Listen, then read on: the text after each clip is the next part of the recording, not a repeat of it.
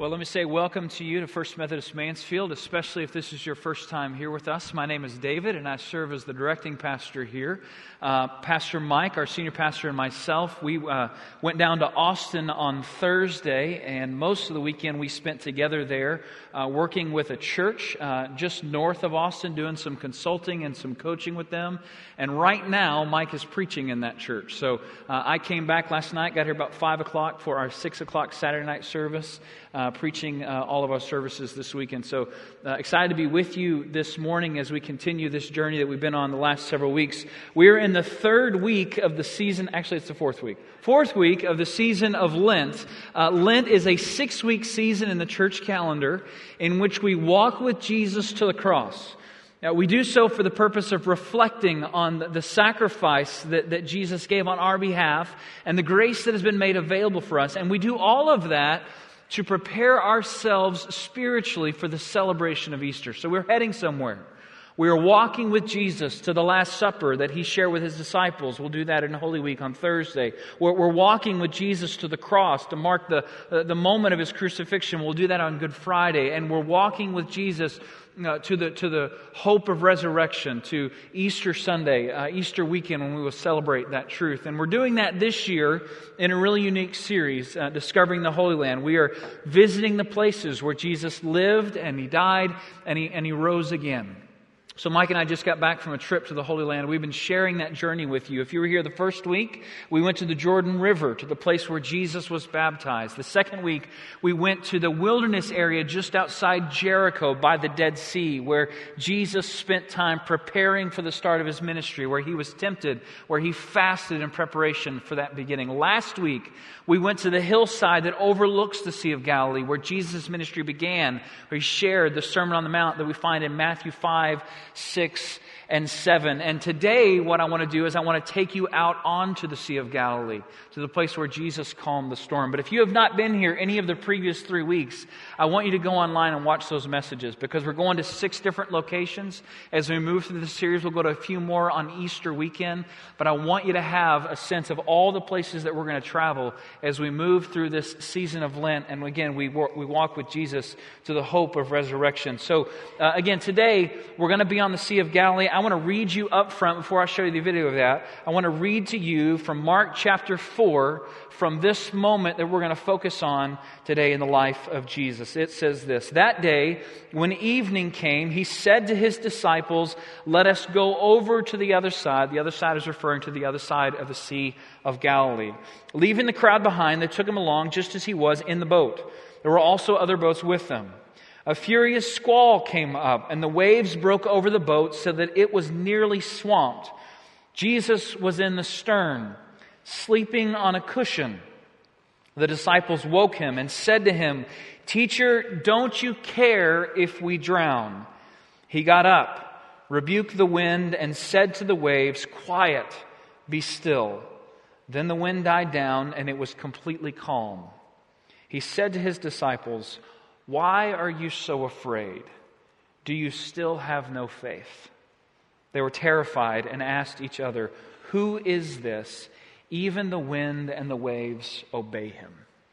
So it was about the fifth day of our trip when we left our, our, hotel in Tiberias, walked down to the, or took the bus down to the, to the shore, uh, uh, got on a boat to, to make a similar journey that Jesus makes here in Mark chapter 4. I want to show you a video uh, of that trip that we took. And as we board this boat, preparing to cross the Sea of Galilee, there's a few things that I want to point out to you, uh, again, as you watch the video. The first thing is something that I didn't know till about halfway across the sea. Mike leaned over to me and he said, This group is really, really really lucky. And I said, Well, why is that? And he said, Well, this is my fourth trip across the Sea of Galilee, and I've never been uh, out on a day like today. So, evidently, the first three trips that Mike took across the Sea of Galilee were more like the trip that we read about in Mark chapter 4 uh, in his previous trips to the, to the Holy Land. But as you see there, it was a peaceful and calm and serene day. The water was like glass, it was just a beautiful, beautiful day. We, we paused there in the middle of the lake to read the scripture that I just shared with you, to spend a moment of reflection, to share some, some time of worship uh, there on the Sea of Galilee. The other thing I want you to notice uh, in this video is that the entire Sea of Galilee is surrounded by mountains.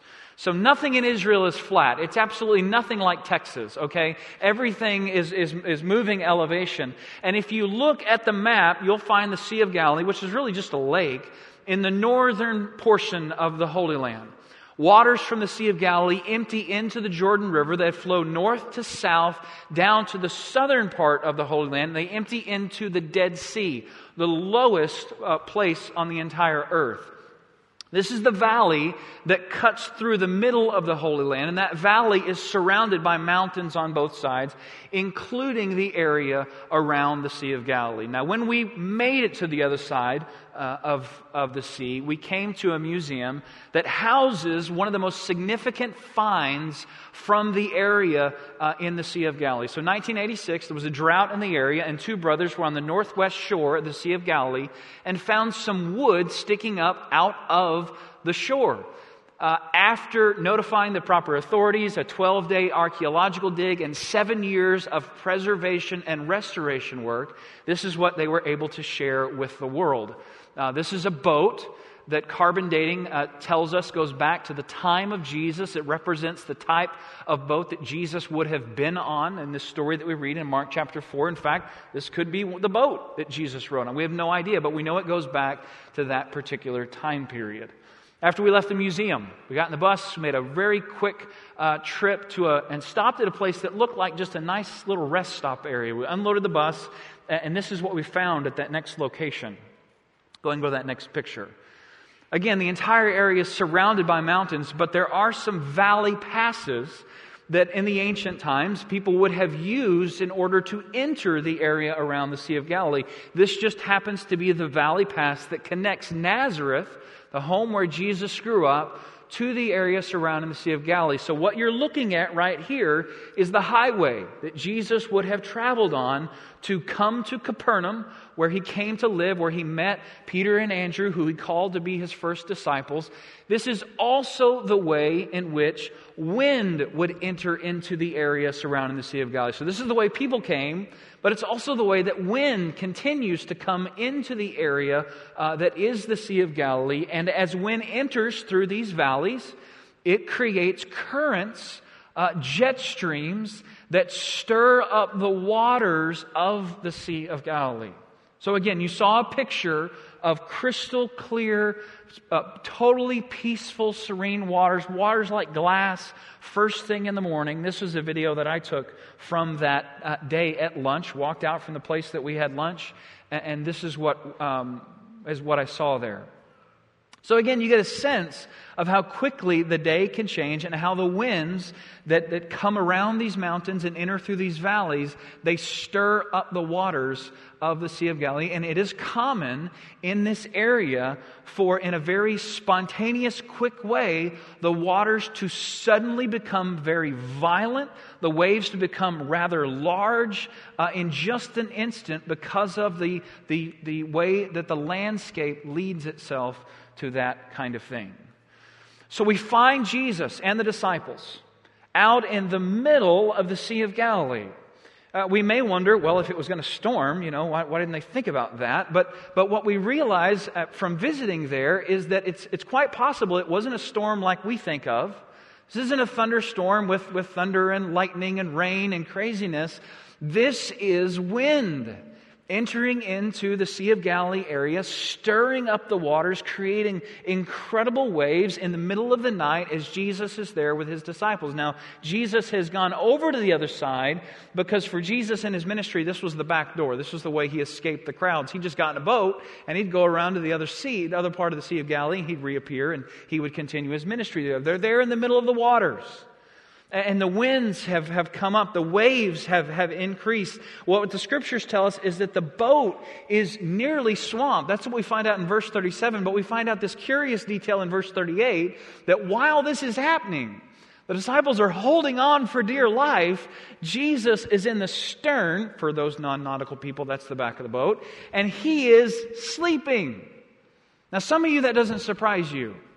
Because you're a really heavy sleeper and a tornado could hit your house and you would still be sleeping there. So you may think, okay, that, that makes perfect sense to me. But some of you are thinking, wow, this is, this is a little crazy. The waves have come up. The boat is being turned. It's almost swamped. And meanwhile, Jesus is just sawing logs back there. I mean, he's just as comfortable as can be, you know, feeling the waves and the motion, sleeping like a baby. And of course, this was very, very concerning to the disciples who were there out on the Sea of Galilee, wondering if, if they're going to end up in the Sea of Galilee and on this, on this boat ride with Jesus while Jesus is sleeping. So they wake him up.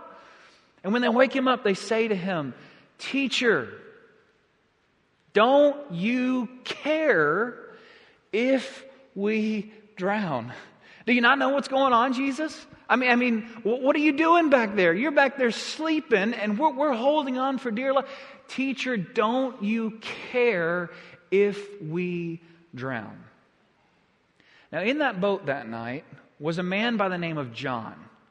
Uh, John survived this storm, as well as the other disciples. They didn't lose anybody there in the middle of the sea.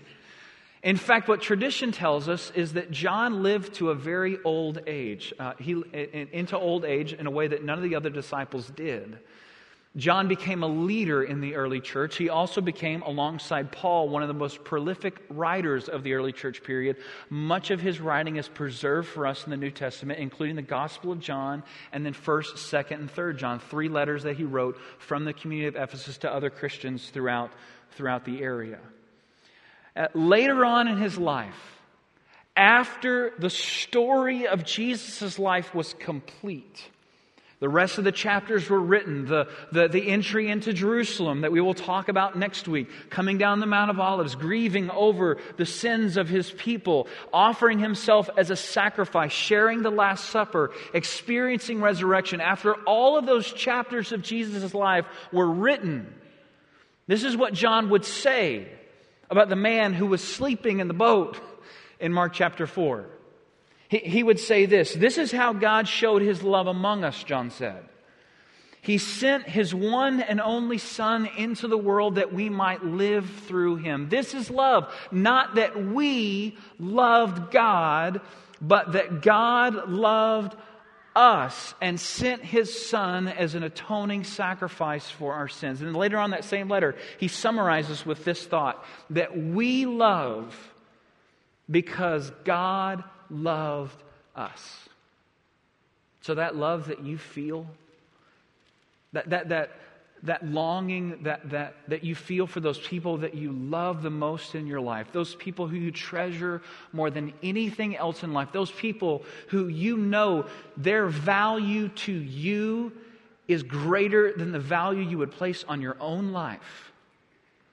What John says is that that love does not originate in you, but that love has been given to you by God, and the act which represents the love that God has, that God has given to you, is the act of God sending His Son into the world that we might live through Him. That, according to John, after the story was complete, that's who Jesus was. The, the one who in Mark chapter 4 is sleeping in the back of the boat. John says, This guy, he has come. We have seen him, we have heard him. He, he has come to give us the gift of life, and love has been received by the world because Jesus came. The one who in Mark chapter 4 is sleeping in the back of the boat. In the middle of the story, in the middle of your story and in the middle of my story, we often ask ourselves, we ask of God the same question the disciples ask God, do you care? Do you really care? I mean, because this is what I'm going through, God. This is, this is the season of life that I'm walking through. This is the challenge that I'm facing right now. And what I need to know right now, God, is do you really even care? Do you, do you know what I'm going through? Do you have a sense of the danger that I feel? Do you, do you have an understanding of the concern that I have for my child, my, my husband, my wife, my father? Do, do you know, God, what I'm going through? Do you know how difficult it is to, to wake up and face this thing that I'm facing in my life? God, do you know? Because there are times in our lives where we have this sense that God may somehow be there, but He is somehow unaware of what we're going through. And there are moments in life where we ourselves feel like God is, in fact, sleeping on the job. The waves are growing. The, the boat is being tossed. Life is not as we might want it to be. And there are moments in life where we ask ourselves the question God, God, do you care? Do you know what I'm going through? Because I'm about to drown. I am, I am holding on for dear life, and I don't know how much longer I can hold on. God, do you care? And, and if, you, if you take your Bible and you turn to the, to the center, you're going to find the book of Psalms, the ancient poetry and songs uh, of your Hebrew ancestors. And you know what questions you're going to hear over and over again from people of deep faith and conviction? You're going to hear questions like God, do you care? Do you know what I'm going through? Do, do, do you have a sense of what my life is about right now? Do you know how much I need you? Do you know, do you know how much I'm hurting? God, do you care?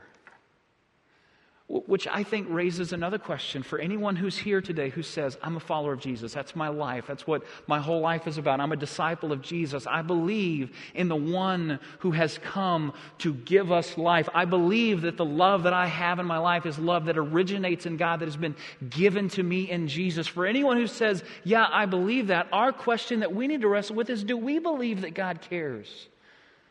Do we believe that? Do we believe that God has acted in human history in such a way to say, Yes, I care? Do we believe that there is a God who hears the prayers and the cries for suffering, those questions that rise out of the human condition that we all share? Do we believe that God cares? And if we believe that God cares, what are we willing to do about it? If we believe, that God cares. And that when there is a cry anywhere in the world for God to reach out and respond to the suffering and hurt that someone may be experiencing, if we believe that God cares, then what are we willing to do about it? So I told you we spent a few days working with a church just north of Austin. And I don't know if you've been to Austin recently. But if you have, you know there are more people there than there used to be. They're coming like crazy. It's the fastest growing area of our state, maybe one of the fastest growing areas in our entire nation. And we went there to go work with a church that averages 130 in worship and is in a building that seats 90 people. And when I say 90 people, I mean Easter Sunday, bring out the chairs, and just this week and this week only, you can sit on each other's laps. I mean, that's, that's the 90 people, right? And we went to, to go visit with them about their strengths and their, and, and, their challenges and what they might do to, to reach out to this community in which they're located, this mission field that is going absolutely crazy insane with growth. And you know, we heard some really great things from these people. We heard, we heard some great things from the leaders of this church. We heard people express a desire to, to reach out beyond the walls of their church, which is really good. I mean, there's, there's some churches who, just quite frankly, they don't care. They just don't care. But we heard that. We heard a desire to reach out beyond the walls of their church. But, you know, sprinkled among these things, we also heard some other things. We, we, heard, we heard things like, you know, we really, we want to grow, but we don't want to get too big. I mean, we don't want to be like that church that's just got so many people. And, you know, if we could add about 100 people, that'd be pretty good. We, we, we'd feel comfortable if we could put, you know, let's add a service. That, we need to respond to our community, but we don't want to lose our current culture. I mean, when you show up, everybody knows everybody's name, and, and we're like a little family here, and, and, and, and we just, we really like the small nature of it, and we love, we love, we love, we love, we love, we love this beautiful sanctuary that's over 100 years old, that just speaks to who we are, that seats 90 people in a community where there are 7,000 thousand vacant lots waiting to be filled. Do you really care? Do you really care? Could it be, we ask, that God is asking you to respond to a different vision? Could it be that you need to stop, stop, stop talking about hundreds and you need to stop talk, you need to start talking about thousands? Could it be that God might call you in this mission field to a place of worship that fits more than 90 people? Because all around you are people who are crying out, God, do you care? There's a mom who goes to bed and says, God, do you care about my kid? Because I'm, I'm out of ideas. I don't know what to do. I'm afraid I'm losing my son, I'm losing my daughter.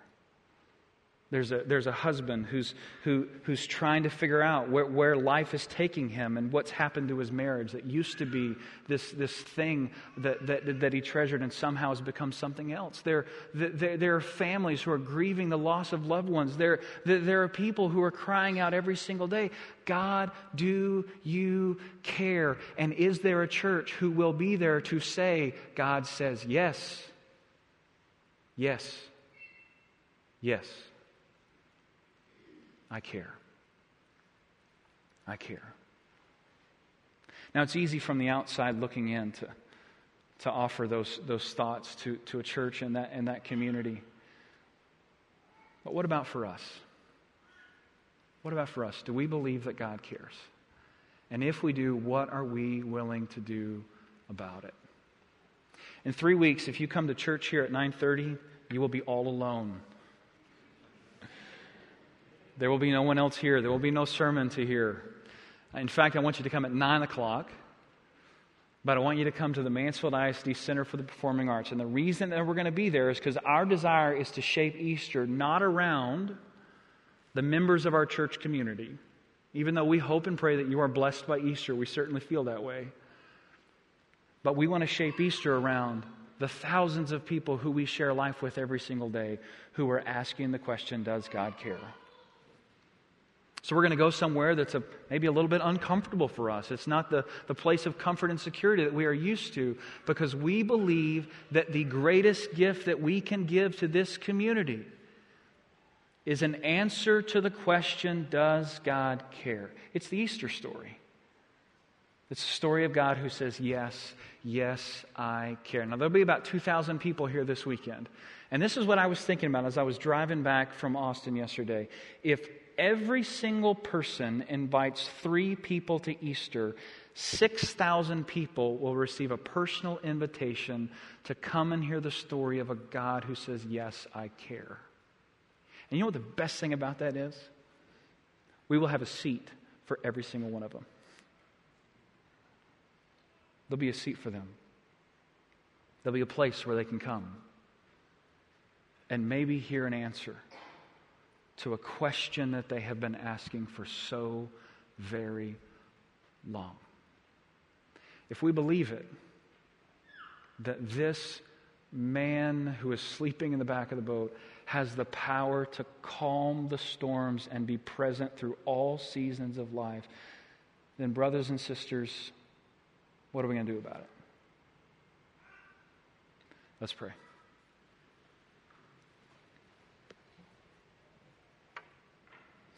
Jesus, we give you thanks for coming to express to us the love and grace that God has for our world. We thank you, Lord, for those seasons in life that we can look back on and now see how present and available you were to us.